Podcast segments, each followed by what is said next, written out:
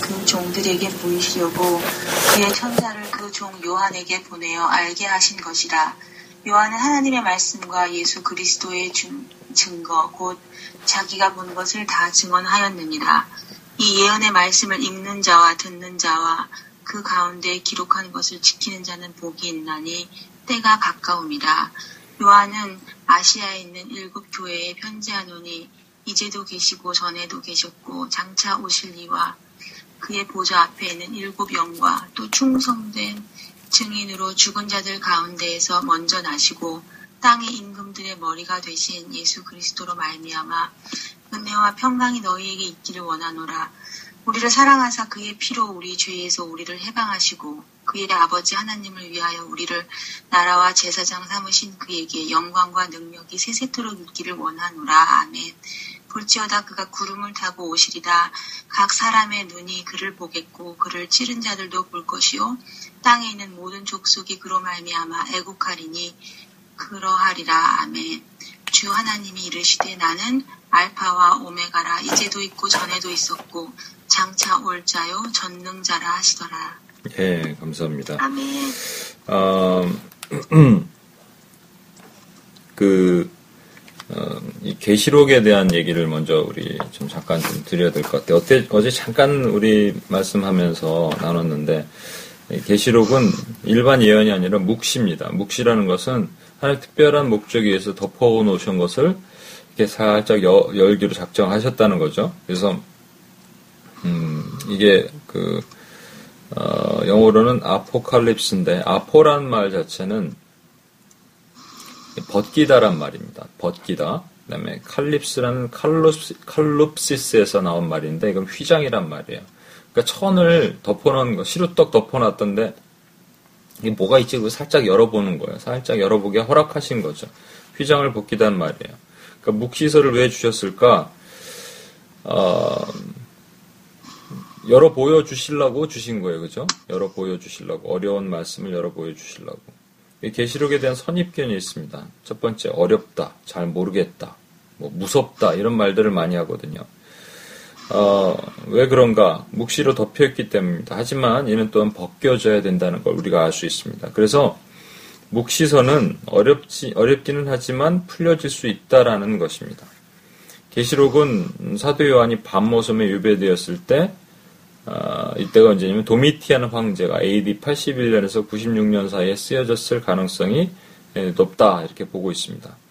당시 도미티안이라는 황제는 자신을 하나님으로 부르도록 신으로 부르도록 했고 자기를 신성화하는 공포 정치를 했어요. 북한의 뭐 김일성, 김정, 김정은이랑 비슷한 것 같아요. 네로보다 훨씬 더 정신적인 문제가 있었을 것이다 추정하고 있는 황제입니다. 그래서 기독교인을 박해하기 시작하면서 자신에게 경배하지 않은 자들은 모두 죽이거나 유배를 시켰습니다. 아시아 교회 전체가 심각한 박해를 받을 때 사도 요한도 유배되었을 가능성이 있고 그때 쓰여졌을 가능성이 있는 겁니다. 계시록을 읽을 때 우리는 어떻게 읽어야 되는가? 아, 묵시니까 묵시를 푸는 세 가지 방법이 전형적인 세 가지 방법이 있습니다. 첫 번째는 뭐냐면 과거주의적 해석 방법이에요.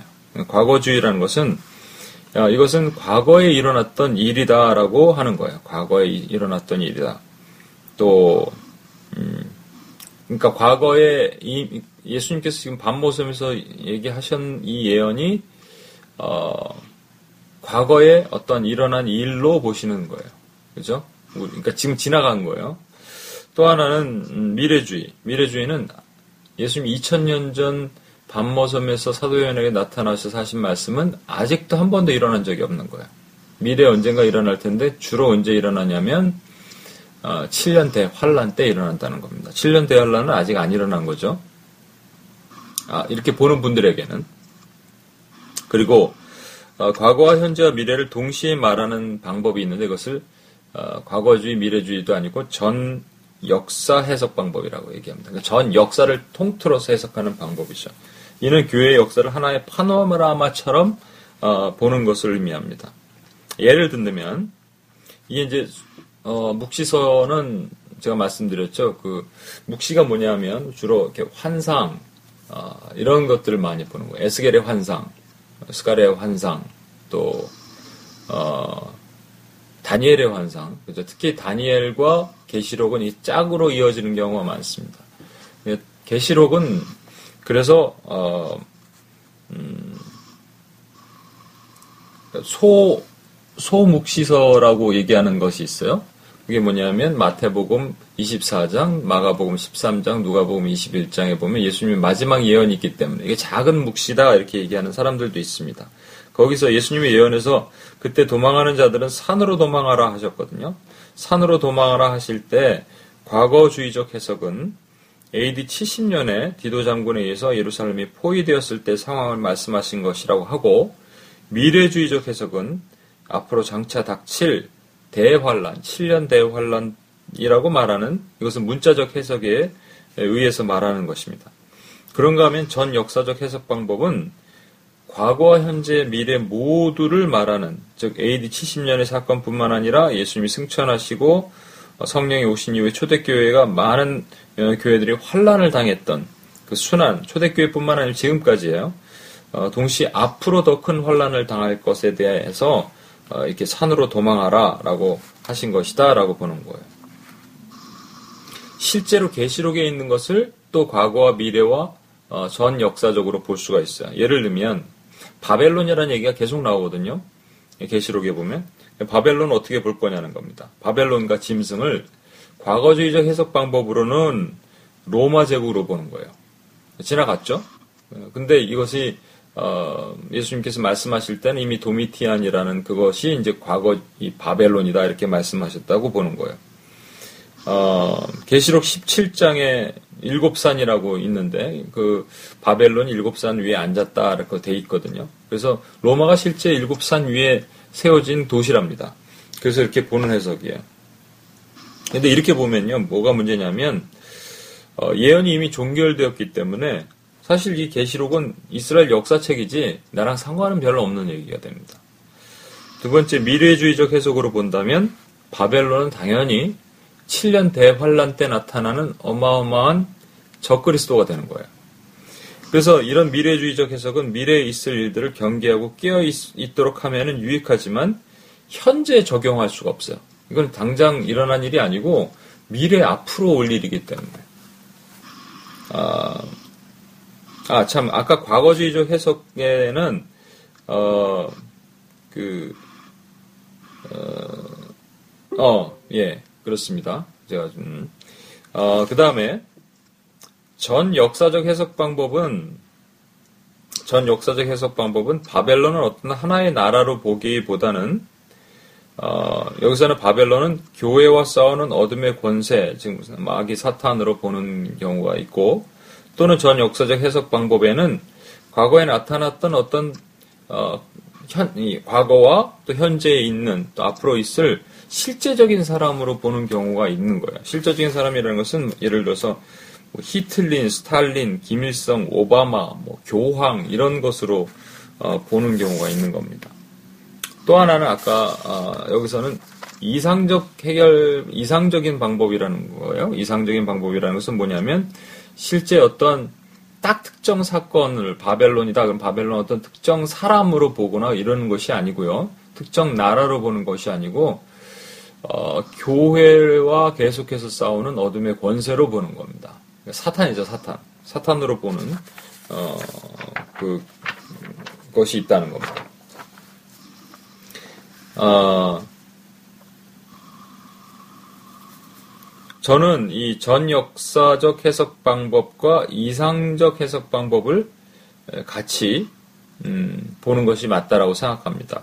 과거뿐만 아니라 현재, 미래에도 적용해야 되며 계시록은 문자로 풀 수 있는 것이 아니라 상징으로 풀어야 된다는 것에 동의합니다. 그 이유는 전 역사적 해석 방법으로 적용할 경우에는 현재에도 적용할 수 있기 때문에 우리의 신앙을 이끄는 매우 유용한 책이 되는 거예요. 이것이.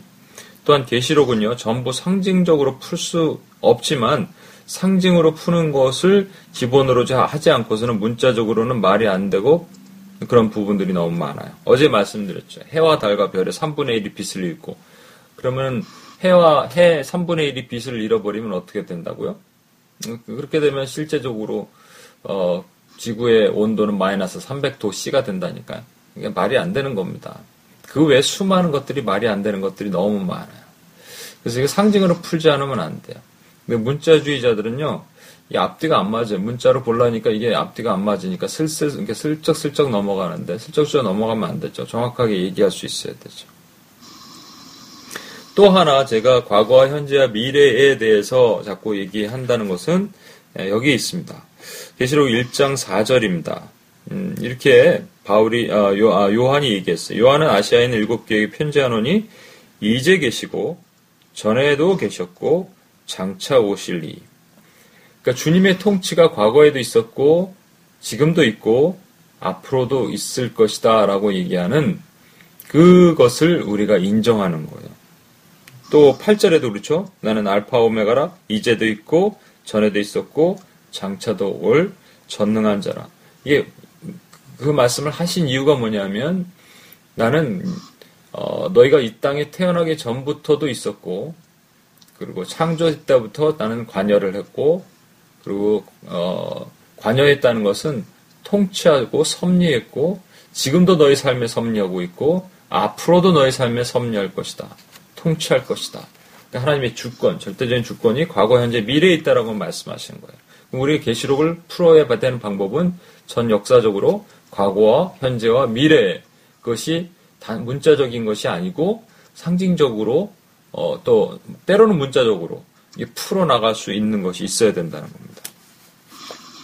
또 중요한 것은 요한이 말이죠. 어, 예수 그리스도의 계시라라고 시작하면서 요한이 어떻게 예수님을 몇 번 얘기했는지 한번 찾아볼까요, 여기요? 1절에 예수 그리스도의 계시라. 예수님을 드러냈죠? 2절에 요한은 하나님의 말씀과 예수 그리스도의 증거. 두 번째도 예수 그리스도라고 얘기했죠? 그 다음에, 음, 4절입니다. 일곱 교회 편지하는 이제도 계셨고, 전에도 계시, 장차 오실 리. 그게 예수님이죠? 그의 보좌 앞에 있는 일곱 명. 그 다음에 5절입니다. 어, 은혜 평에 너희에 있기를 원하노라 우리를 사랑하사 그의 피로 우리에게 우리를 주에서 해방하시고 6절 그의 아버지의 하나님을 위해 우리나라와 제사장을 삼으신 그에게 영광이 세세태로 있기를 원하노라 7절 볼지에다 그가 구름을 타고 오시리니 그를 찌른 자도 볼 것이요 8절 주 하나님이 이르시되 하고 예수님이 직접 말씀하신 것 설명을 했습니다. 여러분 그러면 이게 뭡니까? 요한계시록 1장 1절로부터 8절까지 요한계시록의 가, 장 중요한 introduction을 요한은 뭘 얘기했어요? 예수님 얘기하고 끝난 거예요, 사실은. 그러니까 이 책은 예수님의 책이다. 예수님이 직접 알려주신 예수님의 가르침에 있는 책이다라는 것을 강조하기 위해서 예수 그리스도를 시작해서 그가 그가 그가 하면서 주의 영광만을 돌렸다고요. 이게 사실은 얼마나 중요한지를 우리가 이제 현실의 우리의 삶에 살면서 어떻게 적용해야 되는지를 보여주는 겁니다. 요한계시록 하면은 무서운 책, 어려운 책, 또 풀 수 없는 책 이렇게 생각하지만 아니라는 겁니다. 어, 그리스도에 관해서 쓰여진 책이고요. 요한계시록을 들여다보면서 우리는 어떻게 봐야 되냐면 아 예수님이 언제 나타나실까? 예수님이 어떻게 여기서 나타나서 우리에게 그 자신을 증거하시고 보여주실까를 보는 거예요. 그래서 예수 그리스도의 계시라 하는 거예요. 그 다음에 보면요, 속히 일어날 일을 이라고 얘기하죠. 1절에 보면 요한 어, 예수 그리스도의 계시라 이는 하나님의 그에게 예수님에게 주사 반드시 속히 일어날 일을 반드시 속히 일어날 일들을 그 종들에게 보여줬다. 그래서 반드시 일어나는 겁니다. 이거는 반드시 요한이 받은 때부터 과거에 그리고 저와 여러분이 현재 그리고 앞으로 미래 반드시 이것은 일어날 일이에요. 근데 문제는 뭐냐면 속히라 그랬어요. 속히. 여기서 속히가 언제일까? 계시록 22장 6절에 보면요. 또 그가 내게 말하 이르기를 이 말은 신실하고 참된지라 어, 주곧 선지자들의 영 영의 하나님이 그의 종들에게 반드시 속히 되어질 일들을 보이려고 그의 천사에게 보내셨노라. 이게 마지막 장에 보니까 이런 말이 있는 거예요. 반드시 속히 되어질 일들을 보이, 려고 또 22장 12절 보라 내가 속히 오리니 속히 온다 온다고 말씀하세요. 그리고 계시록 제일 끝에 22장 20절 이것들을 증언하시는 이르시되 내가 진실로 속히 오리라고 했어요. 여러분 이거 속히 오신다고 하신 것이 언제냐면 2000년 전 밤모섬에 있는 사도 요한에게 하셨어요. 그 사도 요한이 그때 들었을 때 속히 오리라 했으니까 얼만큼 속히라고 생각했을까요? 적어도 자신이 살아있을 때 이것을 보지 않았을, 볼 수 있지 않을까 생각했을 것도 같습니다. 왜냐하면 예수님께서 너희들 중에는 죽기 전에 나를 볼 자가 있으리라고 말씀하셨거든요. 그렇죠? 제자들에게. 이게 이제 사도 요한에게 하신 말씀이에요. 사실은. 그게 이제 계시록의 계시의 비밀을 보면서 다시 말씀하신 건데, 그러니까 자기 죽기 전에 주님이 오실 거라고 기대했을 것 같아요. 분명히 속히 되어질 일, 속히 오리라고 하셨지만, 사실은 지금까지 2000년이 지난 지금까지 이루어지지 않았단 말이에요. 예수님이 지금 거짓말을 하고 계신 것일까? 요한은 분명히 속히 일어난 일을 증거하면서 정말로 속히 일어난 일이라고 믿었을 것이라는 거죠. 근데 이것을 보지 못했어요. 또한 도미티안 시대, 아까 얘기한 것처럼 아주 가장 폐역한, 가장 그 잔인한 황제 시대에 살았던 많은 교회들이 이 예언의 말씀을 듣고 막 희망을 품었을 거예요. 야, 다, 내년에 오실 거야. 아니면 좀 있으면 오실 거야. 올 겨울 지나기 전에 오실 거야. 근데 하나둘씩 죽어갔단 말입니다. 사형장의 틀로 사라졌습니다. 얼마나 허망한 일일까. 그런 것을 아시는 주님이 왜 이렇게 진짜 미안한 얘기지만, 죄송한 얘기지만, 공연불 같은 소리를 하셨을까? 그래서 우리는 계시록의 작성 목적을 알아야 돼요. 아까도 말했지만 계시록을 많은 사람들이 열어보지 못하는 이유가 벌써부터 무섭다는 거죠. 두렵다는 거예요. 이상하게 막, 뭐 용들 나오고 짐승 나오고 계시록의 대상은 2000년 전 유대 땅의 초대교회뿐만 아니라 그 이후에 수많은 교회들 그리고 오늘날을 살고 있는 바와, 바로 저와 여러분이라는 것을 알아야 됩니다. 그러면 초대교회 그리고 과거의 많은 교회들 그리고 저와 여러분은 동일한 것들을 경험하게 되어 있는 거예요. 그게 뭐냐니까 환란과 고난이에요. 계시록에는 수많은 심판이 등장합니다. 인, 나팔, 대접, 칠곱, 어, 일곱 심판, 용, 짐승, 또 음료로 이어지는 무시무시한 것들이 있어서 여기서 살아남을 자가 도저히 없을 것 같아요. 이 무서운 책으로 보여준다는 얘기가 그런 겁니다. 하지만 계시록은요 무서운 책이 아니라 승리의 책입니다. 심판의 책이 아니라 우리 주님의 보복의 책이에요. 보복이라는 것은 우리한테 보복하시는 것이 아니라 원수한테 보복하시는 아주 그냥 마지막이 짜릿한 승리를 맛보는 그런 책이라고요. 우리가 세상에서 환란을 당하였으나 기뻐하고 즐거워하라. 이는 우리 주님이 세상을 이기었노라 하신 말씀을 이루시는 다시 한번 증명하시는 책이라는 거예요. 따라서 이 책은 이 땅의 삶을 사는 저와 여러분에게 어떤 지침서가 되는 어, 그냥 단순하게 삶의 지침서가 되는 것이 아니고요. 저 하늘, 새 하늘과 새 땅을 바라보면서 이 땅을 살아가도록 우리를 이끄시는 그런 책이 되는 거예요. 그러니까 그 혹자는 이 그 계시록을 희망의 책이라고 얘기합니다. 그러니까 예수님께서 곧 오리라. 예수님에게는 하루가 천년이고 천년이 하루입니다. 그렇죠? 그러니까 여기 제일 마지막에 보면 나는 알파 오메가요라고 하신 분명한 이유가 있는 거예요.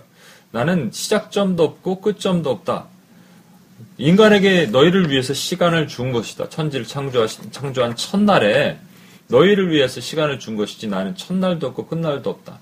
그러니까 예수님께서 속히라는 것은 그 시간이 관, 관여되는 것이 아닙니다. 속히라고 말하는 것은 이것을 받고 있는 저와 여러분에게. 그러니까 2000년 전 유대 땅에 있는 반모섬에 있는 사도 요한과 그의 일곱 교회들이 속히라고 해서 내년이 될까 한 달 후가 될까가 아니라 이것을 과거부터 현재까지 또는 앞으로 미래에 있을 이것을 받을 말씀을 받는 자들에게 속히 이것이 이루어질 거라는 것을 말씀하고 계시는 거예요. 그렇다면 이것은 every day, every time 이 예언의 말씀은 성취되고 있는 거라는 겁니다.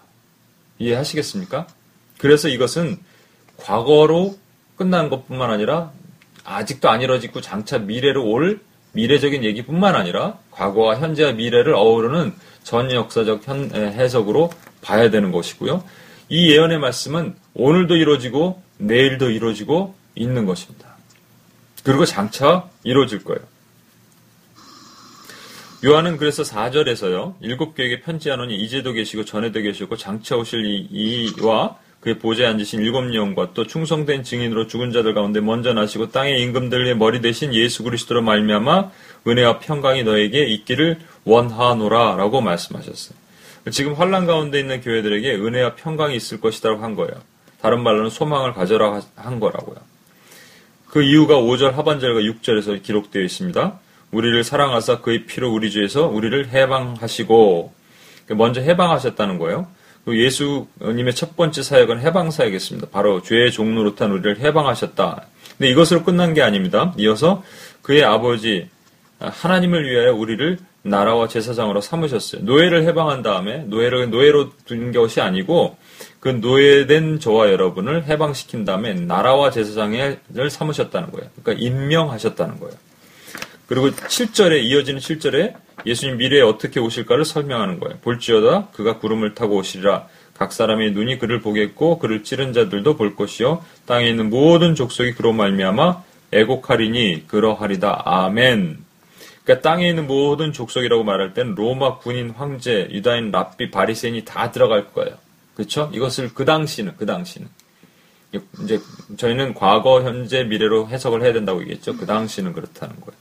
그러면 이것이 어, 해방으로 해서 임명을 시키고 그걸 끝난 거 아니라 마지막 복수예요. 그러니까 계시록은 뭐예요? 해방, 임명, 복수에 대한 책이라는 거예요. 예수님이 우리를 시작 전부터 예수님 얘기로 시작했잖아요. 그래서 걱정하지 마라, 두려워하지 마라, 환란이 너에게 올 것이지만 우리 주님이 반드시 승리하신다. 이런 희망의 책이라는 거예요. 해방, 임명, 복수. 그래서 우리는 늘 가깝다고 생각하고 깨어서 기도라 하라는 종말론적 삶을 살도록 하셨습니다. 이게 종말론과 종말론적 삶은 틀린 거예요. 종말론에 묶인 거와. 그러니까 종말론적 삶은 어, 그러니까 종말론에 묶인 사람들은 그 자꾸 그 일어날 일어, 일어날 일들을 주목하게 되고 표적과 기사를 보게 되고 여기서 뭐 터지고 저기서 뭔 일이 일어나면 자꾸 유튜브 들여다보고 성경보다 가깝게 되는 유튜브가. 하지만 종말론적 삶을 사는 사람들은요. 지금이 마지막일 수도 있고 주님이 내일 오실 수도 있다라고 믿고 사는 사람들이에요. 그러니까 저와 여러분은 종말론적 삶을 살아야 돼요. 이런 사람들에게는요. 어, 하늘의 것을 생각하고 땅의 것을 생각하지 않아. 이 땅은 나그네라고 믿고 사는 거예요. 베드로가 그랬듯이. 어제 제가 설교에서 어제 교회들이 울지 않는 문제가 뭐라고 얘기했습니까? 바로 주님은 내일 절대 오시지 않는다라고 믿고 평안하게 사는 사람들이에요. 그러나 아닙니다. 성경은 뭐라고 그러냐면 내일도 내가 도적같이 말이니 깨어서 기도하라고 했잖아요. 3절에 요한은 때가 가깝다고 분명히 얘기했습니다. 이게 우리에게 주시는 핵심적인 말이에요. 속히 오리라 그래 놓고 아니 2000년 지난 지금까지 안 오십니까? 거짓말이네 뻥이네 얘기할 수 없다라고 얘기하는 것은 이것은 저와 여러분이 이렇게 받았지만 이것은 분명히 everyday every life를 사는 사람들에게는 예언이 성취되어 가고 있는 거예요. 과거에서도 있었고 현재도 있고 미래에서 계실 주님은 전 역사를 거쳐 교회를 이끄신 것처럼 우리를 지금도 보호하시고 어, 과거에도 보호하셨고 미래에도 보호하실 것이라는 겁니다. 과거에 해방하셨고 현재는 임명하셨고 미래에는 보복하실 거예요. 복수하실 것이라는 겁니다. 그래서 계시록은 단순한 미래 암호라는 어, 그 과거를 얘기하는 책이 아니고 우리 미래를 선포하는 희망의 책이에요. 이제도 계셨고 전에도 있고 장차도 오실 전능자를 세세토록 찬양한 세례, 아, 사도 요한처럼 저희는 계시록 1장 1절로부터 8절의 핵심은 뭐냐면 예수님 얘기하고 끝난 겁니다. 저와 여러분이 이런 예수님을 얘기하고 선포하고 찬양할 수 있는 이 아침이 됐으면 좋겠습니다. 우리 같이 한번 이 시간 기도하겠습니다. 음.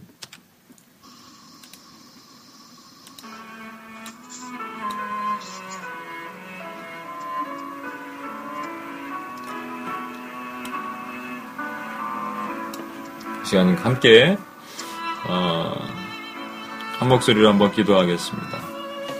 어, 계시록을 이제 읽어 나갈 때 저희가 생각해야 될 것은 예수님께서 하신 예언의 말씀은 이 시간에도 오늘도 반드시 성취되어 나갈 것입니다. 그리고 장차 미래에 반드시 이루어질 것입니다. 과거에도 그랬고 현재에도 그랬고 미래에도 그렇습니다. 그래서 내가 속히 오리라 라고 말씀하실 때 속히 이루어질 것이다 라고 말씀하실 때 이것은 우리 삶 가운데 속히 every time, every day 이루어집니다. 그리고 주님께서 마지막에 반드시 보복하시고 세상을 끝내십니다. 원수를 진멸하십니다. 바벨론의 영들, 원수의 그 사악한 무리들은 반드시 무너질 것입니다. 그래서 우리는 이 땅에 살며 살면서 잠깐 눈에 보이는 고난과 핍박과 환란을 두려워할 필요가 없어요. 이것이 우리에게 주신 생명의 말씀입니다. 이 시간 오늘 지금 기도할 때 혹시라도 나에게 들어오는 모든 어려움들을 내가 미리 걱정하고 염려했다면 주님께 다 맡겨버리고 오늘도 승리하는 삶이 되기를 원합니다. 주님이 세상을 이기었노라 하면 이게 승리입니다. 너희는 죽어라 내가 이길 테니까. 너희는 망해라 내가 흥할 테니까. 이것이 계시록 1장부터 8절에 사도 요한이 끊임없이 그가 예수 그리스도가 그가라고 말씀하신 그것입니다. 저와 여러분이 오늘도 이것을 생각하면서 오늘 주님 제가 죽기를 원하고 주님이 흥하시기를 원합니다. 하는 고백으로 주님 앞에 한번 기도하고 나갔으면 좋겠습니다. 같이 한번 기도합니다. 하나님 아버지 시간 기도합니다. 주님께 주신 은혜를 기도합니다. 아버지 하나님 오늘도 하나님 주님께 주신 말씀을 듣기 원합니다. 주님 저는 망하고 주님이 흥하시길 원합니다. 주여 저는 망하고 주님께 승하셔서 오늘도 승리하는 삶으로 살게 되기를 주님 소망합니다. 아버지께서 베푸시는 그 놀라운 은혜를 경험하며 나가는 우리가 되기를 원합니다. 아버지 하나님 은혜를 붙들어 주시고 하나님 아버지 주님 오늘 이 새벽에 주님께 나가는 모든 은혜를 하나님 경험하고 접해 나가시도록 도와주시옵소서. 하나님을 찬양합니다. 하나님이 행하시는 많은 일들을 기대하고 놀라운 일들을 기대합니다. 아버지 하나님 우리의 매일의 삶이 하나님 어렵고 매일의 삶이 같지만 주님께서 우리를 해방시키셨고 우리를 임명하셨으니 이제 하나님 주님께서 보복하시고 승리하실 것을 기대하며 하나님께 나아갑니다. 하나님 우리를 왕같은 제사장 삼으시고 나라 삼으셔서 하나님 대관에서 하나님을 승리하고 하나님 아버지 그것을 또 나가기를 원합니다. 주여 감사합니다. 하나님 은혜 가운데 세우시고 우리를 왕으로 하나님 아버지 어, 나라로 제사장 삼으신 그 은혜를 하나님 감당하며 나가실 수 있도록 주님 도와주시옵소서. 하나님 은혜를 부으시기 원합니다.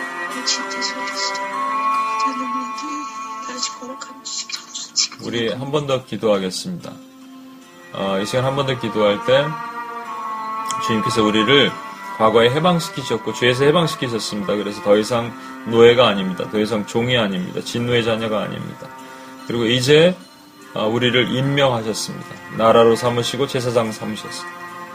주님께서 앞으로 장차 오셔서 한 번에 이 세상을 심판하여 끝내실 그 어, 보복을 하실 것입니다. 보복의 날이 분명히 신원의 날이 있을 겁니다. 그렇지만 매일매일 삶을 사는 저희에게 주님께서는 승리하시는 주님이십니다. 그래서 우리가 어, 저희를 임명하셨다면 나라로 삼으시고 제사장 삼으셨다면 오늘도 그런 것들을 우리 삶 가운데 흘릴 수 있어야 됩니다. 제사장이라는 것은 두 가지를 할 수 있는 사람입니다. 죄를 사할 수 있는 권세와 또 하나는 축복할 수 있는 권세입니다. 오늘 저와 여러분에게 누구든지 너희, 너희, 너희가 죄를 사하면 사해질 것이요. 그대로 두면 그대로 있으리라. 단순한 심플한 용서를 하는 것이 아니고요. 제3의 권세는 묶여있는 자들을 해방시켜 주십시오. 라고 주님, 저희도 해방됐던 것처럼 해방시켜 주십시오. 라고 말하는 겁니다. 또한 어, 소망 없는 사람들이 있습니다. 이미 해방됐지만 여전히 노예의 삶으로 돌아가려는 사람들이 얼마나 많은지 몰라요. 그들을 축복할 수 있는 권세가 또한 저와 여러분에게 있는 겁니다. 오늘 저와 여러분을 오늘 말씀처럼 나라로 삼으시고 제사장 삼으셨다면 우리 승리의 주님을 생각하면서 오늘 두 가지를 기도했으면 좋겠습니다. 오늘 만나는 수많은 영혼들이 있을 텐데 오늘 만나는 수많은 영혼들을 대상으로 저희가 제사장 역할을 하기를 원합니다. 용서를 흘리고 축복을 흘리기를 원합니다. 그렇게 고백하고 한번 주님 앞에 나가겠습니다. 같이 한번 기도하겠습니다. 하나님 아버지 시간 기도합니다. 주님께서 은혜를 주셔서 하나님 주신 은혜를 하나님 아버지 감당하며 주 앞에 나가게 되겠습니다. 아버지 은혜를 하나님 아버지 주님 저에게 더하여 주셔서 아버지 하나님 용서를 흘리고 축복을 흘리는 삶으로 하나님 살게 되겠습니다. 하나님 아버지 우리는 너무나도 부족하고 연약하고 하나님 앞에 하나님 있는 것이 아무것도 없사 하나님 주신 은혜 미안 하나님 아버지 무엇이든지 감당할 수 없을 수 있습니다. 아버지 도와여 주시옵소서 아버지 복의 은혜를 우리에게 부풀어 주시옵소서 아버지 하나님 제가 오늘도 하나님 용서를 흘리며 살기를 원합니다. 주의 죄사함의 권세를 사용하며 살기를 원합니다. 아버지 하나님 묶였던 많은 자들을 하나님에서 기도하기를 원하고 특별히 하나님 아버지 축복할 사람들 축복하고 주님 앞에 나가기를 원합니다. 하나님 축복의 은혜를 흘리는 자가 되기를 원합니다. 아버지 그렇게 삶을 오늘도 주시옵소서. 아버지 하나님 원수가 해방할 때 하나님 아버지 우리 주님은 반드시 승리하시고 하나님 아버지 주님께 하나님 아버지 우리는 주님께 승리하신 것을 보게 될 것입니다. 하나님 은혜를 주시옵소서. 하나님 은혜를 주시옵소서. 하나님 아버지 알파 오메가 되신 주님께서 전 삶에 나와 함께 하시고 전 삶에 나와 동행하신 것을 믿고 울지 않는 나와 하나님 다시 한번 묶여있던 많은 영혼들을 해방하는 일들을 나를 부르신 그 은혜대로 하나님 아버지 하기를 원합니다. 하나님 아버지 그렇게 되기를 원합니다. 그런 삶으로 하나님 살기를 원합니다. 오 주여 하나님 아버지 함께 하시고 오 주여 하나님 은혜로 하나님 붙들어 주시옵소서.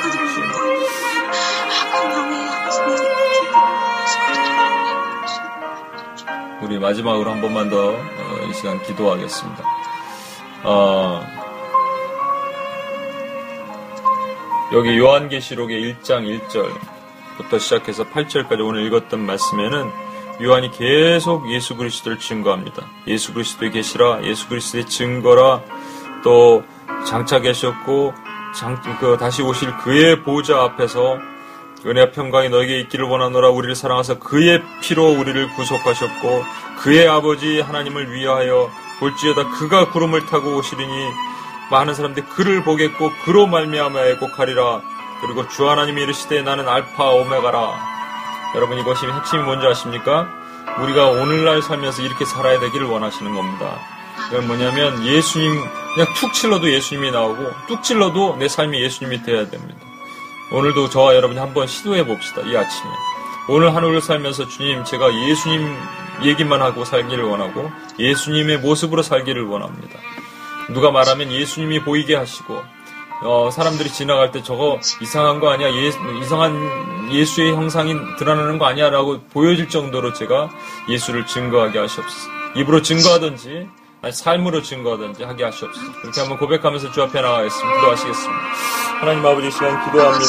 주여 하나님 아버지 우리가 예수를 증거하는 삶으로 살기를 원합니다. 아버지 우리가 하나님 아버지 주님 앞에 하나님 아버지 말씀 못하는 연약함들이 가득 차 있습니다.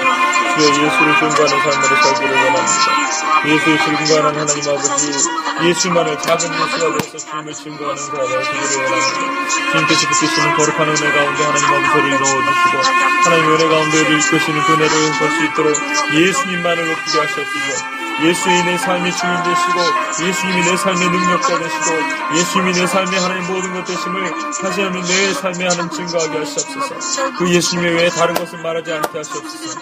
예수의 미친 자들이 되게 하시고 예수의 능력자들이 되게 하시고 예수의 힘을 입은 자들이 우리가 될 수 있도록 주여 다시 한번 우리 예수의 능력을 주시옵소서. 주님밖에 는 없습니다. 주님밖에 우리 행하시고 이루시는 일 없습니다. 주님을 기대합니다. 주님께 생하실 모든 일을 찬양합니다. 할렐루야 감사합니다. 주님의 모든 것 되어 주시옵소서. 우리 능력이 되어 주시옵소서. 주님 기대하는 주 앞에 나아갑니다. 감사와 영광 주님 홀로 영광 받으시옵소서. 주여 받으시옵소서.